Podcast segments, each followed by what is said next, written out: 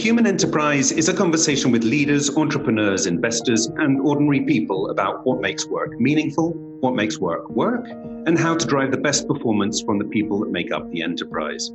We talk about how to create business value through culture, leadership, digital innovation, and the employee experience. What are those unmistakably human touches that make an enterprise great, and what can we learn from them?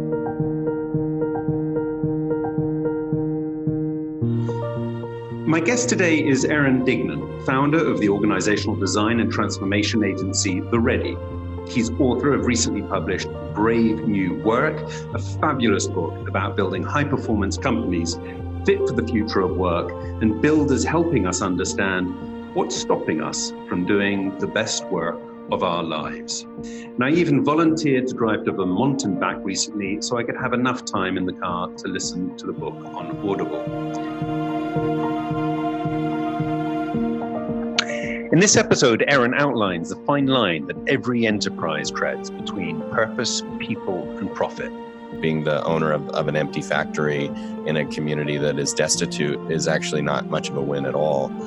We talk about the power of self-organizing teams. You know, it's the same thing that astounds me when someone shows you like a cross-section of an ant colony. Wow, I'm so blown away by what was made and what was created and the beauty of what was created without a leader, without an architect, without someone driving. The underlying motivations of employees. You know, people are not very well motivated by carrots and sticks. They're well motivated by autonomy and mastery and purpose and connectedness. And that mastery piece is about the sense that I'm learning and I'm growing and I'm developing my skills. And the harmony we should strive for in our own human enterprises. It's figuring out the balance between individuality and collective behavior. It's that we're all coming whole as ourselves and authentically ourselves, and we have our individuality. And yet, when we come together, we share just enough purpose or just enough agreements about how we'll show up, that there's a coherence, that there's a super organism happening.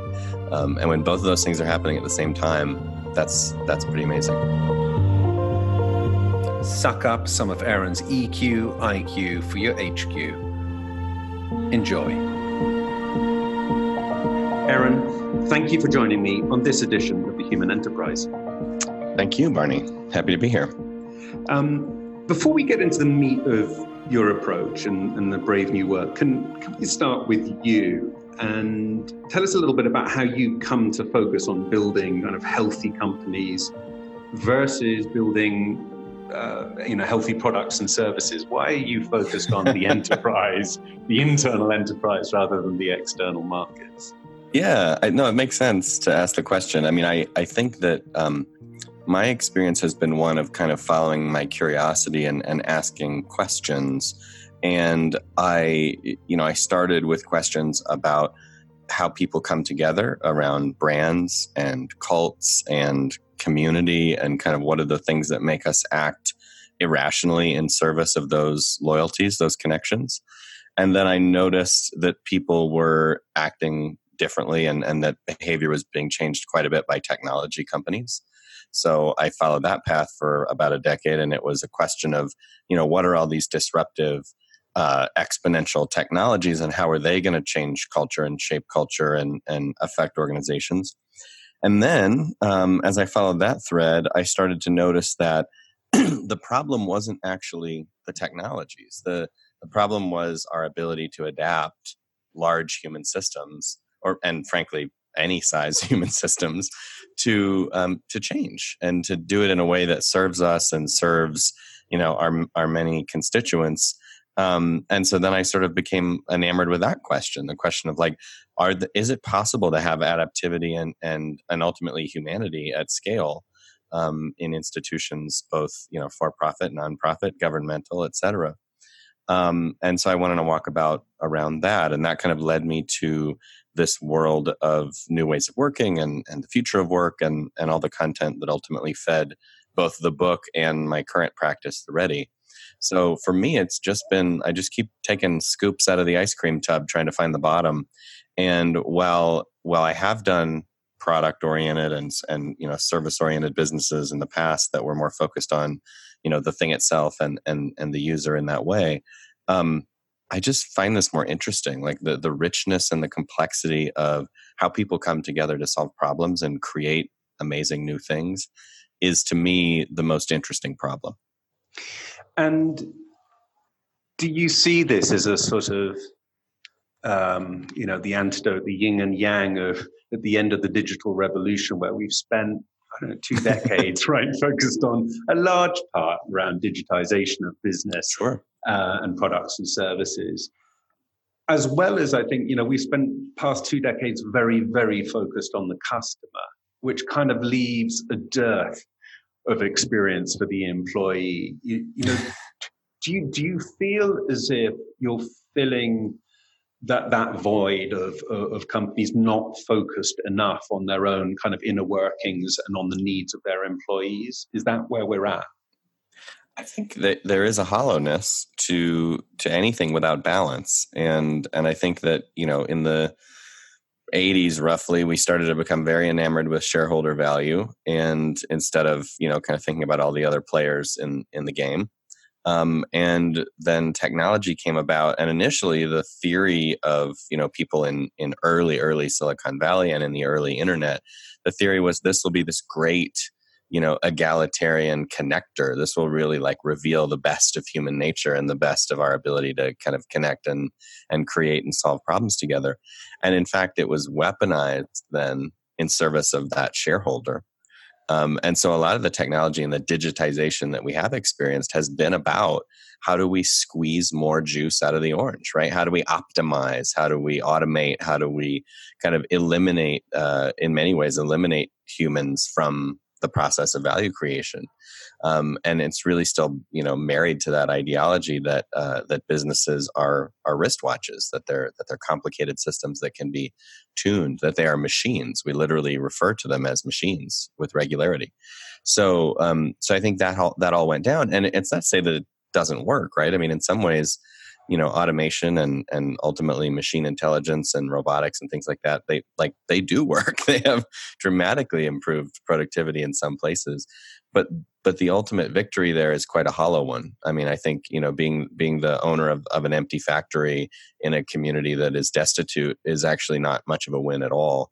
And so I think a lot of leaders and founders and boards and others are starting to, at least in their subconscious, if not in their conscious mind, wake up to the fact that, like, we actually need something more out of work. There's a missing soulfulness and meaning and connection. And frankly, even when we do optimize in those ways, we still aren't achieving our full potential because the people in those systems are disengaged, unhappy, you know, unable to do their best work. So it's very rare that I walk into a system where they're like, yeah, we're automated to the hilt and optimized to the hilt, and everybody's thrilled. You know, all of our employees and customers are just so thrilled with how things are going, which in some ways is part of the human condition because we always want more. But I think in other ways it's kind of an indictment of just the way we work today and how much room it really leaves for us to show up better. So I recall that you used a quote, I can't remember from who, but it was, I think the quote goes something like 94% of problems in business are systems driven and only 6% are people driven. Yeah, it's an Edwards Deming quote, W. Edward Deming quote, which is a little bit apocryphal, perhaps. There's quite a bit of debate about how exactly he said that. But he, you know, he said a version of it. Yeah, that one is definitely one that I subscribe to. But is it? So if you are a doctor prescribing an ill patient the sort of the road forward, you're saying that the way to help bring humanity, both from a company point of view as well as a broader social point of view, back into the enterprise, the best way to do that is through an operating system. Is that where you land? That is where I land. I mean, I think there are two polarities here, both of which have merit. One is that in order for systems to change, people have to change, and so there's quite a bit of work on people's, you know, growing their consciousness and their awareness and their self-awareness and their, you know, their ability to kind of lead from a different perspective than what we've seen in the past. So that's one view. And some people that hold that view hold it quite militantly, that like we can't fix systems until the people themselves are different. And then the other view is, well, actually, if you change the system, it changes the behavior and ultimately the identity of the people in the system, right? And of course, neither one is right. Like they both, it's a give and take relationship in both directions. But what I find is that trying to change people individually and one at a time, and actually trying to go and get them to be the way you want them to be, is both really, really difficult and potentially a little bit colonialist. And so, there's a Ben Franklin quote in the book that I love, which is like, if you want to know how hard it is to change people, try to change yourself. Yeah. And it's like, even when you want to be different, it's still really, really hard. But what I find is that we're learning so much about the way systems shape our identity and the way we relate and the way we show up from a sort of philosophical level, and also just from like a behavioral economics level. Like if you change the height of the sugared cereal in the cereal aisle, kids will eat more or less sugared cereal. So to say that the system doesn't affect, who we are and how we show up is rubbish. And I think, it's so much easier. It's such a much better lever to play with the system. So rather than saying, how do we eliminate bias in our decision making, at an individual level, like rewire our brains, we could say, how do we introduce a decision making process that in its very nature helps us work on the bias issue, right? That by its very nature doesn't allow a one perspective decision to happen. And if we have a problem with, theft, rather than, punishing people and focusing on it at an individual level, are there things we can do at a systemic level that create more trust and more sense of community and more sense of collective identity that will affect that? So I kind of come down on that side of it, that it's a bigger lever, and that fundamentally it has the ability to change not just the behavior, but also who we are. Like if you participate in a process that's different than your natural identity, that pushes you in a positive direction 4 or 5 or 50 times, you do literally start to change. And so I often say, like, it's not the fish, it's the aquarium. And I'm definitely an advocate for that. And while that's going on, it will reveal opportunities for individuals to do some of their own work. And I hope they do. Like, I hope they seek that out and go do that work. But I don't necessarily need to be the architect of that. So you lay out the operating system canvas, which is it's 12 areas of the canvas, is it not? And those areas cover kind of purpose, authority, structure, and those are sort of different elements that you work through. You also advocate that it's not a linear process, for sure. So you're sort of covering a range of different bases.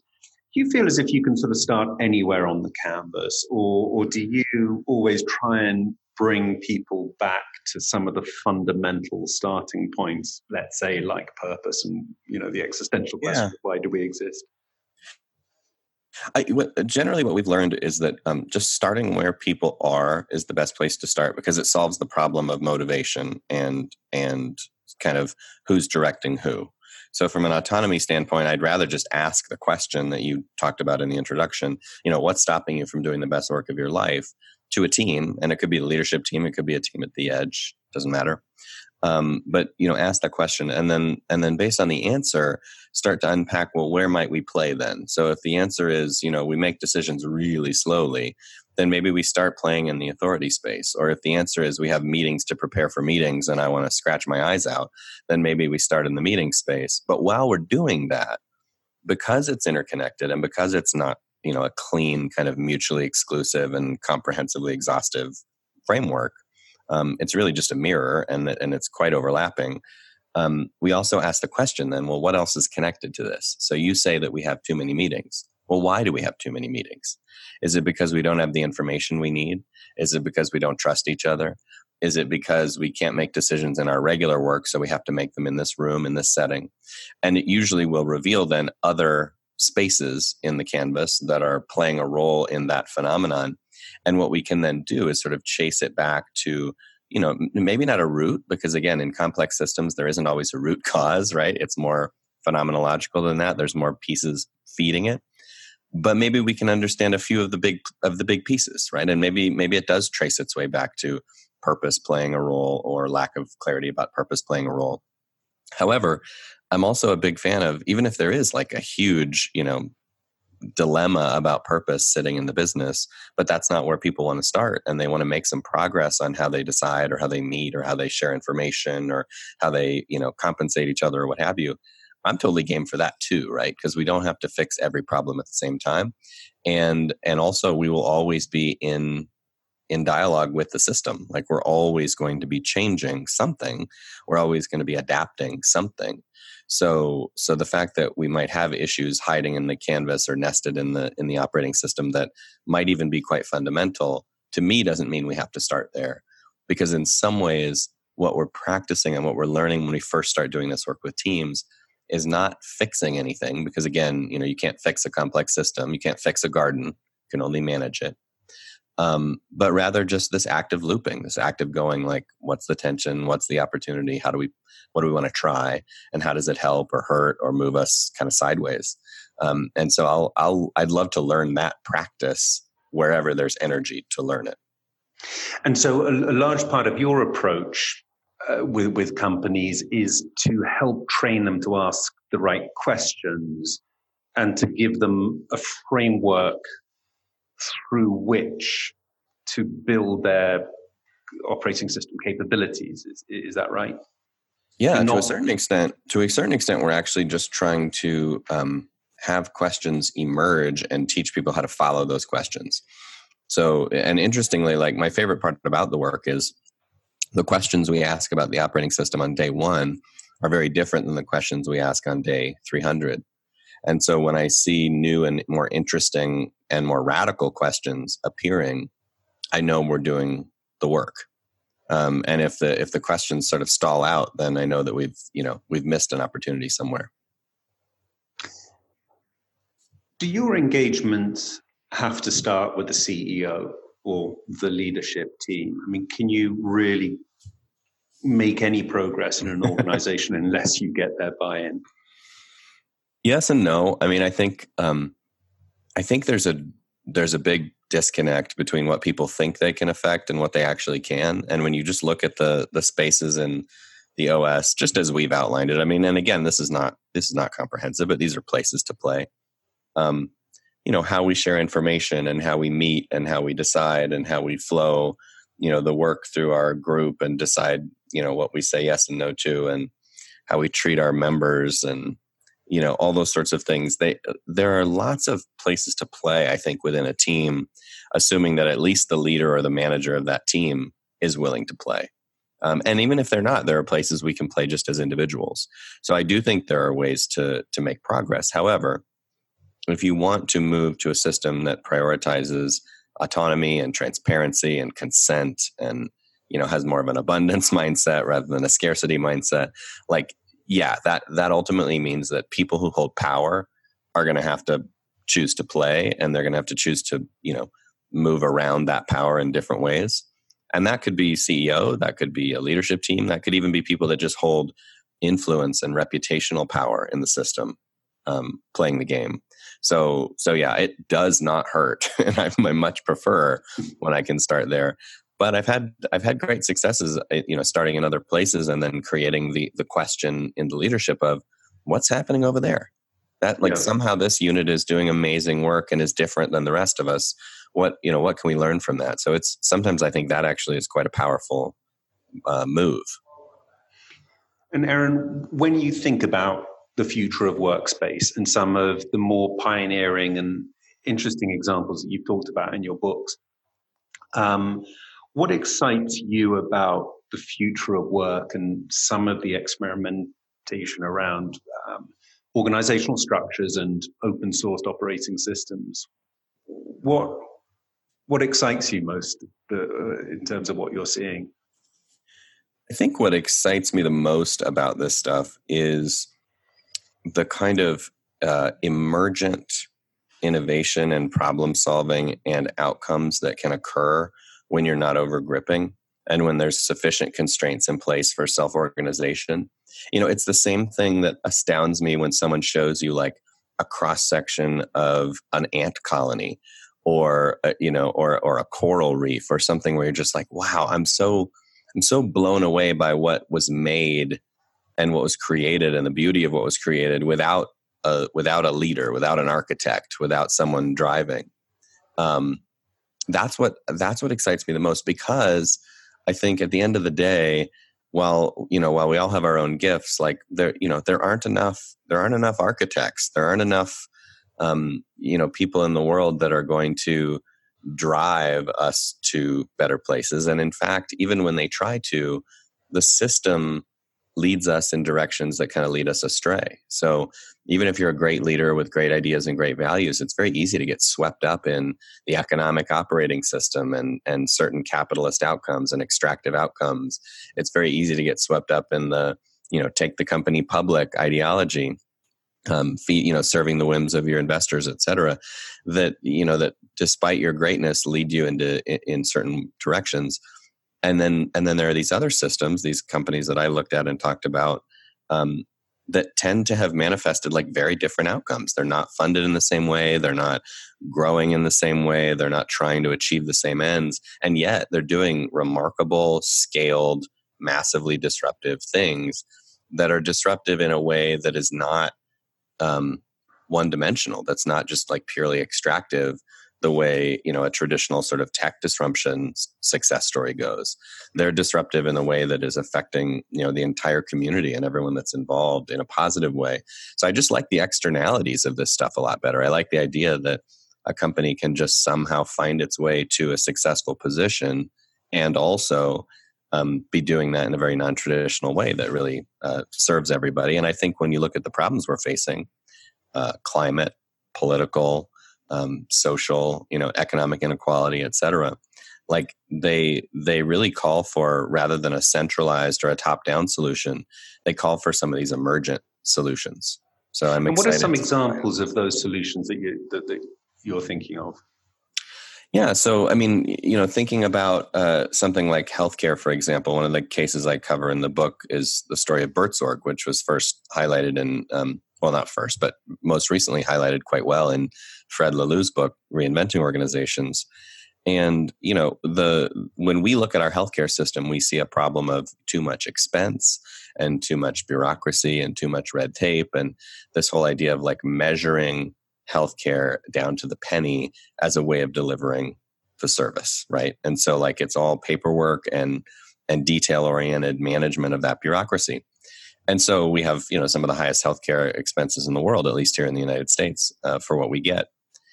And then you look at a system like Buurtzorg that basically said, what if we didn't measure that stuff? What if we didn't put a stopwatch on nurses when they were doing these home visits? What if we didn't measure the same metrics that everyone else measures? And instead just entrusted people for whom it is their calling to deliver healthcare to work with their local community in a self-managed way and provide care in the way they see fit. And see what happens then. And what happens then is on every measure, and there are some great studies out there you can look at by firms like Ernst & Young and others, by every measure, the system at Buurtzorg is as good or better at producing outcomes. And it saves the Dutch healthcare system like hundreds of millions of euros every year. So it's an interesting example of like going the opposite direction of the traditional culture through the wisdom of a more decentralized system that really relies on its people to make human choices in human contexts, but yet also gets you, the benefit as well. In the same way that like when Patagonia says, don't buy this jacket, recycle your old jacket, they end up selling more stuff.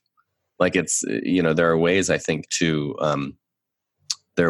sort of get both when we focus on different priorities. And I think these systems do that well.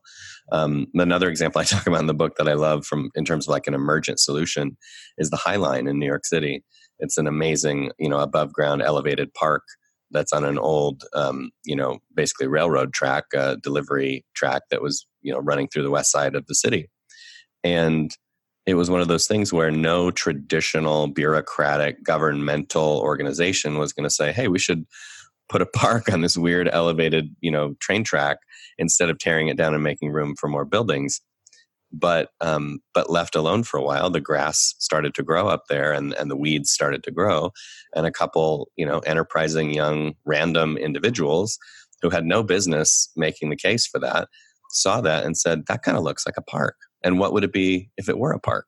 And just following that emergent thread, inviting others to see that too. And then suddenly you have what is arguably one of the most popular tourist destinations in the city now, a beautiful park that has elevated the property value of almost everything around it, on a surface that literally was pulling down the property value of everything around it a decade ago. So those kinds of stories, really excite me. And what do you think about sort of organizations, the enterprise's responsibilities to their employees now in terms of providing them learning space to develop their skills, and sort of empower them to take control of their destiny, I suppose? In some ways, I think there's a misunderstanding about motivation that, although it continually gets, outlined and described in the research, doesn't really land in corporate America, which is, people are not very well motivated by carrots and sticks. They're well motivated by autonomy and mastery and purpose and connectedness. And that mastery piece is about the sense that I'm learning and I'm growing and I'm developing my skills. And that's really, that's what motivates people. And in some ways, I think it's a misunderstanding about the next set of generations that have come into the workforce from the millennials on down, which is, some people perceive them as very greedily pursuing, promotions and accolades in the workplace, when what I see more often than not is more like a desire, a real hunger for growth and for growth opportunities, for ways to learn and to flex and build those skills. So I think it's fundamental to work. I also think it's not separate from work. I don't think we learn best in a classroom setting or a conference setting. I think we learn best in the work, on the work, when we're sort of open to feedback and open to the feedback of both the outcomes and the people around us. I think that's really what we need and what we crave. And in some way, I think that has to become kind of the new identity of the firm when it's competing for talent. Like, that's the employer brand that I want to see. One of the organizations I looked at in the book, Johnsonville, literally defines their purpose as helping people grow. So it's like we exist and make sausages in order to help people grow. We don't help people grow in order to make better sausages. Which is a weird twist and quite a profound one, I think. And it's probably the most extreme case of that I saw in the book was, literally saying like we exist to do that, to just have a space where people can grow. And the fact that we happen to do this for a living is incidental to that. And so that piece around mastery, because I think it's a really interesting idea, is just that. It's about giving them runway to, in some ways, self-determine, but in other ways, just sort of continually become the best version of themselves in the roles that they're pursuing. Yeah, I think that's right. I mean, in some ways, it's no different than how we grow and learn as people and as children. Deliberate practice, apprentices with masters where mastery is possible, having deliberate practice and the opportunity to fail, and learn from that failure. I think that's really what it's about. And in many ways, this idea of managers as insurers of perfect execution is directly oppositional to that, because essentially it means I'm going to jump in and blow the whistle or take over or be the hero anytime that I feel like we're at risk of not having a perfect execution. And the expense of that is going to be your learning. Like, I'm literally going to steal that from you.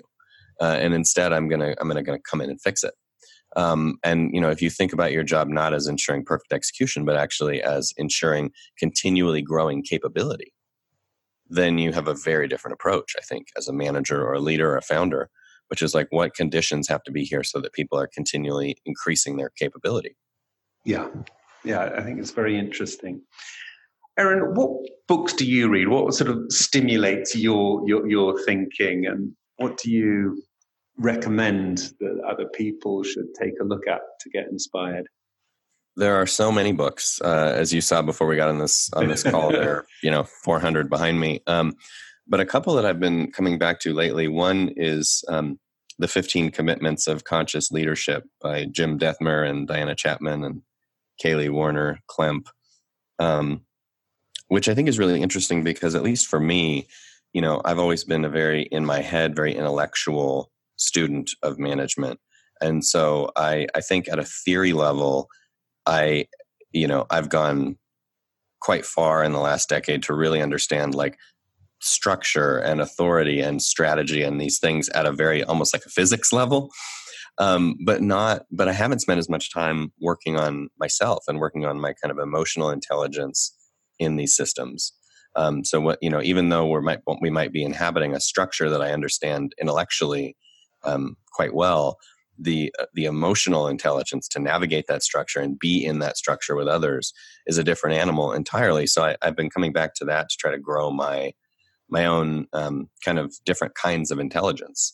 So I think that's an important one. I think for leaders that want to inhabit these systems and do it well, his book and his work along with Diana and Kaylee is quite profoundly good. So that's one. Another one that I often hand to people is there's a whole movement in our space called Beyond Budgeting that was started many, many years ago, decades ago, in fact, that's been onto this stuff for a long time and very early adopters and pioneers. But there's so much literature about it that it can be hard to find an entry point.